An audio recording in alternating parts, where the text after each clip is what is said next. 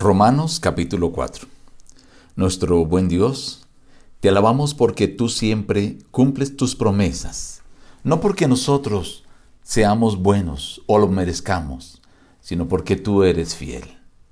Te agradecemos en el nombre de Jesús. Amén. Reciban el abrazo de su amigo el pastor Juan Emerson Hernández y la invitación a meditar juntos en la palabra de Dios, hoy en apartes del capítulo 4. Si Abraham hubiera sido justificado por las obras, tendría de qué gloriarse, pero no ante Dios. Pues, ¿qué dice la Escritura? Creyó Abraham a Dios y le fue contado por justicia. También David habla de la bienaventuranza del hombre a quien Dios atribuye justicia sin obras, diciendo, Bienaventurados aquellos cuyas iniquidades son perdonados y cuyos pecados son cubiertos. Bienaventurado el hombre a quien el Señor no culpa de pecado. ¿Es pues esta bienaventuranza solamente para los de la circuncisión o también para los de la incircuncisión? Porque decimos que a Abraham le fue contada la fe por justicia. ¿Cómo le fue contada? ¿Estando en la circuncisión o en la incircuncisión?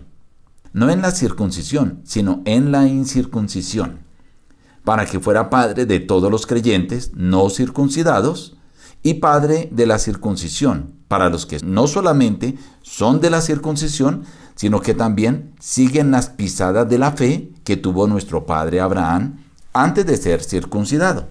Por eso, la promesa es por fe, para que sea por gracia, no solamente para la que es por la ley, sino también para la que es de la fe de Abraham. Él es Padre de todos nosotros, como está escrito, te he puesto por Padre de muchas naciones.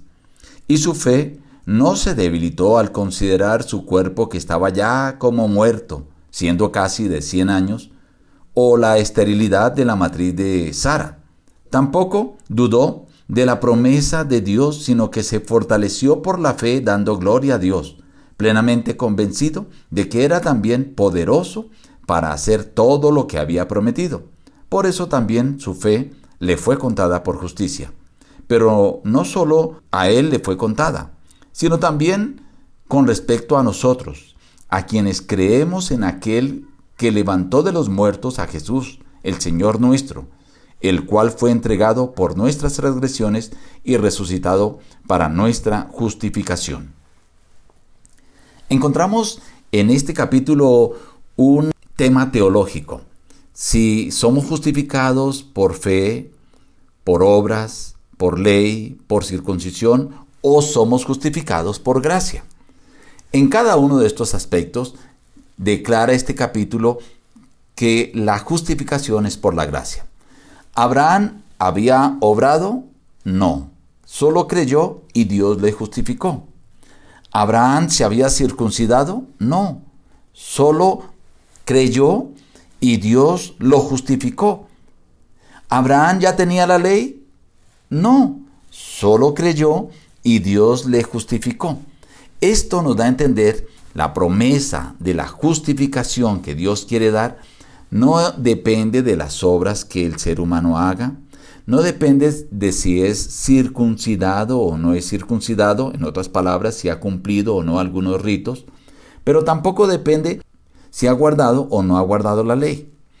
Pero la Biblia dice que aunque Dios le hizo la promesa a Abraham cuando tenía cerca de 86 años y fue circuncidado a los 99 años, esto indica que hubo 13 años de diferencia cuando Dios justificó a Abraham y después cuando él fue circuncidado.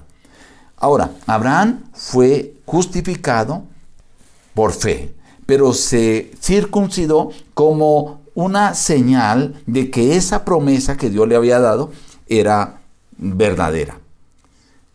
Ahora, esta promesa que Dios hace para Abraham de la justificación, dice, no es solamente para Abraham, sino también para todos nosotros, para quienes creemos en Dios, aquel que levantó a Jesús, nuestro Señor, de entre los muertos. Y encontramos aquí que Jesús murió y la muerte de Jesús es la del Cordero sacrificial de Dios que fue para pagar el precio redentor por los pecados de toda la humanidad. Pero ahora viene la resurrección de Cristo, que fue la prueba de la aceptación de parte de Dios de tal sacrificio. Así como Abraham fue justificado antes de ser circuncidado y después fue circuncidado, igual también para nosotros los que creemos en la resurrección de Cristo, creemos en que Jesús murió para redimirnos, pero que Jesús resucitó para confirmar que ese sacrificio que Cristo hizo fue aceptado por Dios el Padre y que tenemos ahora segura nuestra justificación. Repasemos entonces o destaquemos cuatro puntos que Pablo presenta, que son la justificación por la fe. Primero, debido a que la justificación es un regalo, es imposible ganarla por obras. Segundo, puesto que Abraham fue justificado antes de ser circuncidado, la circuncisión no interviene en la justificación. Tercero, ya que Abraham fue justificado siglos antes de que fuera entregada la ley en las tablas de piedra, la justificación no se basa en la ley. Y cuarto, Abraham fue justificado por causa de su fe en Dios y no por sus obras. Esto nos deja a nosotros una gran seguridad de que Dios va a cumplir esa promesa de la justificación. Pero hay algo más, estimado amigo. Y es que así como Dios está dispuesto a cumplir la promesa de la justificación, no por nuestras obras, no porque hagamos muy buen cumplimiento de la ley, no porque cumplamos ciertos ritos, sino por gracia, Dios está dispuesto a cumplir las promesas que Él te ha hecho no porque tú hagas buenas obras, sino porque Dios es fiel. Y Dios no miente. Y Dios siempre cumple. Por eso, confía en que Dios va a cumplir las promesas que te ha hecho.